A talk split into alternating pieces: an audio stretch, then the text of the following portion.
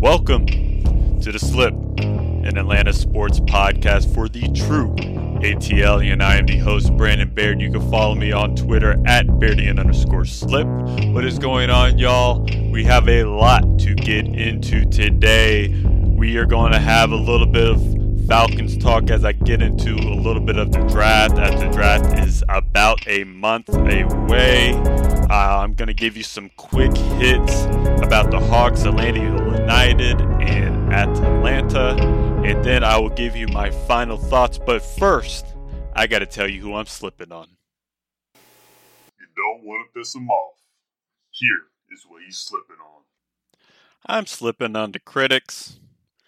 I'm slipping on the oversimplifying baseball fans, and particularly, I'm slipping on those Phillies fans. Because how does it feel? At some point, the numbers were going to come back into the Braves' favor. As you know, the Braves started off 0-4. There was a little bit of worry around the clubhouse, or at least around the fans. Definitely no worry around the clubhouse. They remained confident. I encourage y'all to read a Dave O'Brien article that was great, that just talks about the team chemistry, about them going 0-4 and how that's not going to affect them because of the team chemistry that they do have. But you know another reason why they were not worried as a team? It's because they were hitting the ball hard and it just wasn't working out for them. So after that 0-4 start, of course being swept by the Phillies and losing game one to the Nationals, due to the bullpen giving up some runs late in that game, they were able to sweep the doubleheader that was on Wednesday. And then they were able to take game one in the home opener 8-1, where they made a statement about, hey, that first series, that wasn't a team. That's not the outcome that will continue to happen with a team like this, who continue to barrel the ball. And as the season progresses, I think that bats are only going to get better and better. Some of those players that you're counting on to produce, such as Austin Riley and Christian Pache, they are going to start becoming a little bit more comfortable, and I think they will grow and progress as players. We are nowhere near the ceiling that we're at for the Braves. But the reason why I'm slipping on the Phillies fans, because they looked at this sweep of the Braves and one, thought that their team was any good, and then two, thought that the Braves were actually bad. When in all actuality, the games were very close. Two of those games could have gone either way. The Phillies won 3-2, 4-0, and 2-1. The 4-0 game, Wheeler dominated. I don't think the Braves could have won that one. But that 2-1 game, yeah, the Braves could have won that if they would have done a little bit better with runners in scoring position. In game one, I don't know if the Braves would have exactly won that, but it might have continued in extra innings if Ozzie Albies did not hesitate. But the biggest thing about that series, and here's where we're going to get into a little bit of the statistics of the situation, is that the numbers that Philly produced were overachieving, and the numbers that the Braves produced were underachieving. I'll give you a little bit of example. The exit velocity and batting average of balls in play. For the Phillies, the exit velocity was bottom five in the league after that series. Short sample size, but stick with me. However, the batting average of balls in play was top five for the Phillies. So they weren't hitting the ball hard, but they were getting rewarded for it. Now the Braves were hitting the ball hard, as you can see with the exit velocity that led the league. However, the batting average of balls in play was bottom two in the league. And Bowman wrote an article that was talking a little bit more specifically about this. The expected batting average of the Phillies .249. Their actual batting average in that series, .260. Now let's look at the Braves' expected batting average. They had an expected batting average of .228, which is understandable when you have a game like Wheeler where you only get one hit and they really didn't hit the ball too hard that game. However, even with that, the actual batting average was a full 100 points lower at .128. Now let's look at slugging. The expected slugging of the Phillies was .375. The actual slugging of the Phillies, .344. You know, that's pretty decent. I don't think that that deviation is too far off. However, let's look at the Braves. The expected slugging was .440, 70 points higher than the expected slugging of the Phillies. However, the actual slugging of the Braves in that series was .223, a full 200 points below. That's almost saying that a full two bases were given up in various things over the course of those games where those things could have been given up. That is a huge deviation. And when you think about the bell curve and the law of averages, everything will even out. And that's what you see on Friday in the Braves' home opener when the Braves mollywopped the Phillies 8-1. Acuna's on fire right now, hitting the ball extremely hard, but Albies will hit the ball hard. Ozuna hit the ball hard. Freddie got his first home run. In that game yesterday, the Braves had at least 8 hits with an exit velocity over 100 miles per hour. And as the season will go on, these things will most definitely even out. And the reason I'm slipping on these Phillies fans is because apparently they haven't learned a damn thing about things in the past. In 2019, they went out, got Bryce Harper. They put a lot of money. They made some big trades, got Rio Muto. And how did that work out for them? They started that season absolutely whooping the Braves, sweeping them. That season, they ended up .500. And for the Braves, they won their second NL East title. After starting 12-10, they ended up winning 97 games. So don't be too quick to judge how a team works in the first series of a season. And especially if you look at the numbers, it is an indication that the Braves will continue to hit the ball hard. But the actual team that needs to work on their hitting is actually the Philadelphia Phillies. You're listening to The Slip with Brandon Baird. All right. It's time to get into a little bit of Falcons talk as the NFL draft season continues to be in full force.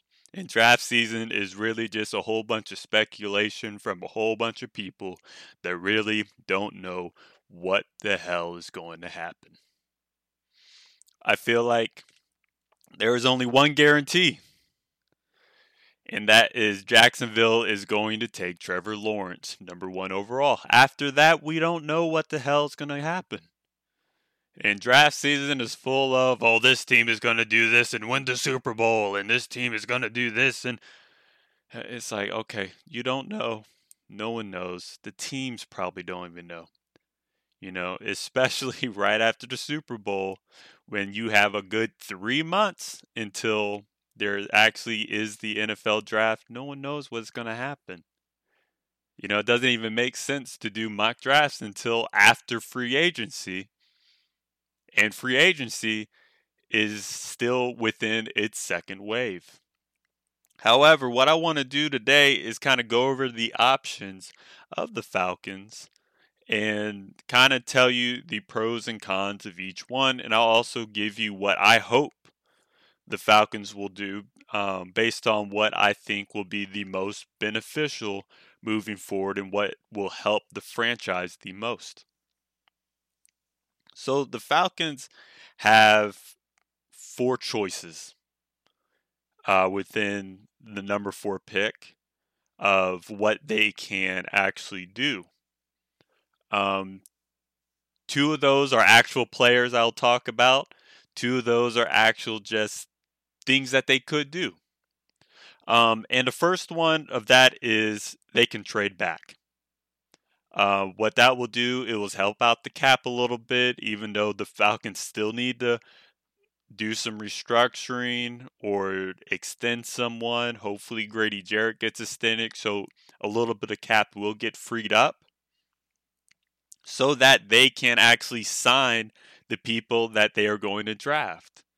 The Falcons have a handful of draft picks as well as high draft picks, which means with the NFL means that there's going to be a certain amount of slotted money that they will have to pay based on the pick that is given.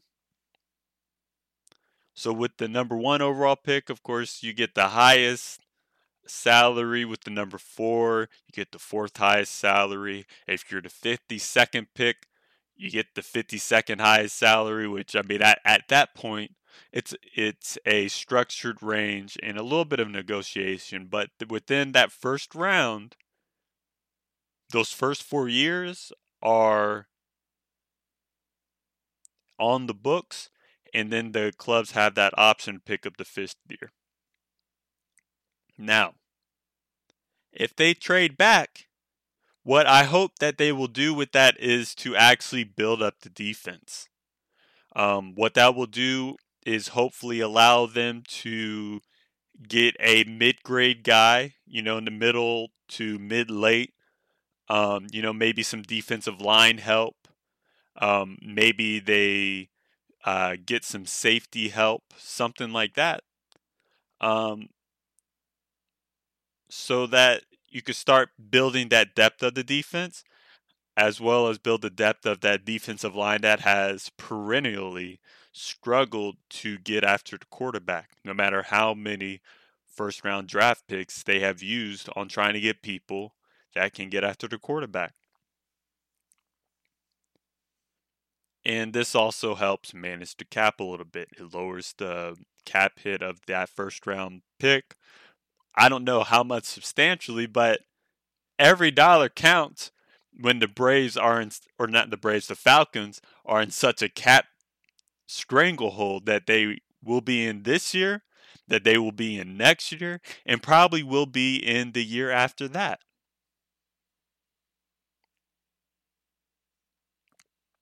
So with that being said, here are the cons of that. They won't be able to build the O-line, and they won't be able to get a QB of the future. Now, the O-line is more of a problem than getting the QB of the future, because we have seen that you can get a QB of the future in the late first round, like a Lamar Jackson. I don't think there's going to be Russell Wilson's coming out too much, as he was picked in the 2nd or 3rd round.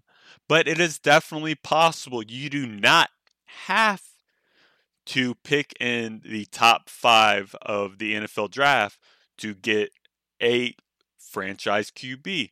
We see a Patrick Mahomes who was picked 12th overall. However, there's a good bit of options, or at least a plethora of options. We don't know if they're going to be good or not. And typically, there's only about 3 quarterbacks drafted in the first round, an average of that. And right now, they're thinking that it's going to be at least 5 QBs going in the top 15 picks of this draft. And that's a lot. that is definitely above the mean. So we will see. You know, it's definitely an odd draft in terms of prospects, QB prospects. But that doesn't mean that they have to do this now and that will damage their future, as they will be holding on to Matt Ryan for at least the next 2 years. And I think that's going to work out fine because Matt Ryan has shown that he can continue to do things. However, we have seen that that O-line has struggled for a little bit. And whether it's being able to take pressure off Matt Ryan by being able to run the ball, or it's just making sure that he has enough time to hit that receiving core that is still top 5 in the league with Calvin Ridley and Julio Jones. You know, that is something that is going to be having to be looked at, and hopefully that can be strengthened up in some other way if they do end up trading back. Now the next thing that they can do is get a QB. And what this does is get an eye for the future. And and you can still build the defense with depth by the second round pick, the third round pick, the couple of fourth round picks, the 3 fifth round picks. You can get depth options within the defense. And the thing is, you know, there may be some people saying, well, drafting a QB isn't going to help improve the defense. Well, there's no one in the first round that's going to help improve this defense overnight. That's why you need depth. And that's why you got to continue to build with what you can do. There's never going to be a team that drafts one defensive player and it changes around a perennial top or bottom 5 defense. It's just not going to happen. The Falcons have the pieces to build up a good enough defense, which they had when they went to the Super Bowl in 2016. They did not have a top 15 defense, but they did have a good enough defense. And with this, that's why the Falcons still have a good enough offense that if they have a good enough defense to go with that offense that can be a top 10 offense, that means the Falcons can be able to win games and be able to actually make a good playoff push. However, if they're not drafting if they draft a QB, that means the other offensive help trying to build up that strength is not going to be there, which gets into my third choice of drafting Kyle Pitts, the tight end out of Florida. Right now, that is one of the best offensive prospects that's in a draft. That's not a QB. And even compared to the QBs, he still may be a number 2 offensive prospect. Now, teams are, of course, going to go all over those QBs. However, if you put Kyle Pitts within that Falcons offense, and if they're able to protect Matt Ryan, that can be a lethal offense. Because we have seen time and time again how having a tight end that's able to stretch that field, that's able to become a de facto number 1 wide receiver, and in this offense he would be the number 3 guy, who on any other team could be a number 1 guy. If they're saying he is the prospect that he is, that's going to make the Falcons a really tough offense to play against. And once again, it goes back to my last point, is that if your offense is good and your offense is top 10, all you need is a good enough defense and a good enough scheming and making sure you aren't blowing those big leads. And the final thing that the Falcons can do is draft the offensive lineman, Penei Sewell, out of Oregon. And the thing about Penei Sewell is that he's an extremely athletic guy. He's a big guy that's athletic. You know, probably the best offensive lineman in this draft. And if they draft him, they can slide him into that left guard position and make that stability for the future. Because right now, the Falcons already have three guys who are already in the plans for a good bit of time, with Jake Matthews, with Lindstrom, as well as McGarry. We'll see how that center that was drafted this previous year, how he steps in, if he will step in for that center spot. But I think that the options look pretty good if they're able to do that. However, the cons of that, no QB of the future for the Falcons. And I guess this can be kind of a neutral grade, is that they won't be able to get Kyle Pitts. However, if you make that offensive line stable, it will help those other weapons that the Falcons have flourish. Now, what do I hope that the Falcons will do? It's either one or two things. I don't think you go wrong with either one. But these are the only two things that I want. I hope that they either draft Justin Fields, who I think can grow into a great player who will fit wonderfully into today's NFL, or they draft Kyle Pitts, who can make this offense extremely lethal and play to the strengths of the Falcons. You're listening to The Slip with Brandon Baird. All right, party people, it's time to get into the quick hits, where I'll go over the Hawks, Atlanta United, and Atlanta. First, let's start off with the Hawks, who are 28-25, good for fifth in the Eastern Conference right now. It's going to be interesting after a okay start, then an extreme slide and an extreme winning streak. They've kind of now found their groove a little bit. However, they've been a little bit hurt. It's going to be interesting to see how this works, because right now they are tied with, in a virtual tie with, the fourth overall team, the Charlotte Hornets. They have a game up on them in the win column, but they also have a loss up on them. And three games separate the fourth seed from the ninth seed, which is a play-in game. So it's definitely going to be interesting, but, it's good to see the Hawks, being in contention.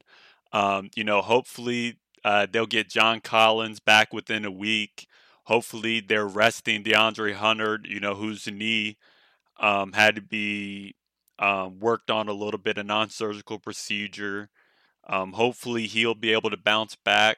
Cam Reddish has been out for a while. He's probably going to be out for another 2 to 4 weeks, according to Shams of The Athletic. He's still dealing with the Achilles. And, when it comes to Achilles, you got to watch out for that, as we did see with Kevin Durant. But for the Hawks to continue to be winning games when some of their players that they were expecting to depend on have been out is definitely a good sight. I think Trae Young continues to ball. I think Clint Capella has been a big boost. We're seeing Bogdanovich really start to come in. And then that dude Capella is really balling. And I think with him in the lineup just brings another dimension that they'll keep moving. Let's move on to Atlanta United. They won a 1-0 game in the CONCACAF Champions League against a Costa Rican team that I will not disrespect by trying to pronounce their name. The second leg is Tuesday. They will not have Guzan. They will not have that guy Brad in goal, because he did get a red card due to trying to come out of goal and protect the goal. End up going for the ball, but really took out the player, and that led to a bad pass that started with, I think, Ezekiel Barco. However, that man, Rocco Rios Novo, the 18-year-old loan out of Argentina, came in and immediately was put into fire, got a good save on a really close free kick, ended up getting 5 other saves on the night to finish up the clean sheet for the Atlanta United. And I'm really excited about Atlanta United. And, you know, they may end up getting a full segment if they continue to play as well as they did and as good and exciting as they looked on this past Tuesday night in the first game of the CCL. As my man Niles Parham did say, oh my God, we are good again. All right, let's get into Atalanta. They are currently 4th in the Serie A. They are 2 points above Napoli and 1 point behind Juventus. You know, that boy Luis Muriel, who is leading the team in goals, has been balling out of his mind. He has worked his way into the starting role. And one reason why he's worked into the starting role is because that man, Josip Ilicic, needs to get back into form. He needs to get into that form that was, you know, where he was balling last season. I think, you know, he was a little bit sick and he was a little bit injured and, you know, he really hasn't found his groove. However, Luis Muriel has put this team on the back. Duvan Zapata continues to ball out as usual, continues to be that force in the middle. We should be getting Hans Hatteboer back, who plays that right wing back, that defensive right mid kind of position. But that man who was a transfer in the winter, Joachim Mal, has been putting on for the team and actually was able to score in the international break. So hopefully he will continue to progress for the team, and hopefully hopefully Atalanta will continue their win streak against Fiorentina tomorrow on ABC. This is The Slip with Brandon Baird. Now it's time to get into my final thoughts. An NFL player was involved in a murder-suicide in South Carolina Wednesday night to Thursday morning. Dr. Robert Leslie, Barbara Leslie, Ada Leslie, Noah Leslie, and James Lewis were all killed as a 6th was hospitalized.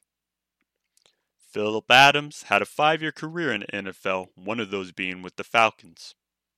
ESPN did not cover this well, as they seem to be more interested in promoting the good of the NFL than the bad. However, this was not the only shooting that was done by an NFL player in that same 24-hour period. And here's my problem with ESPN's reporting of this, that questions their journalistic integrity. You cannot say that you care about mental illness when aspects like this, which will continue to be an issue, get swept under the rug. This has been The Slip with Brandon Baird.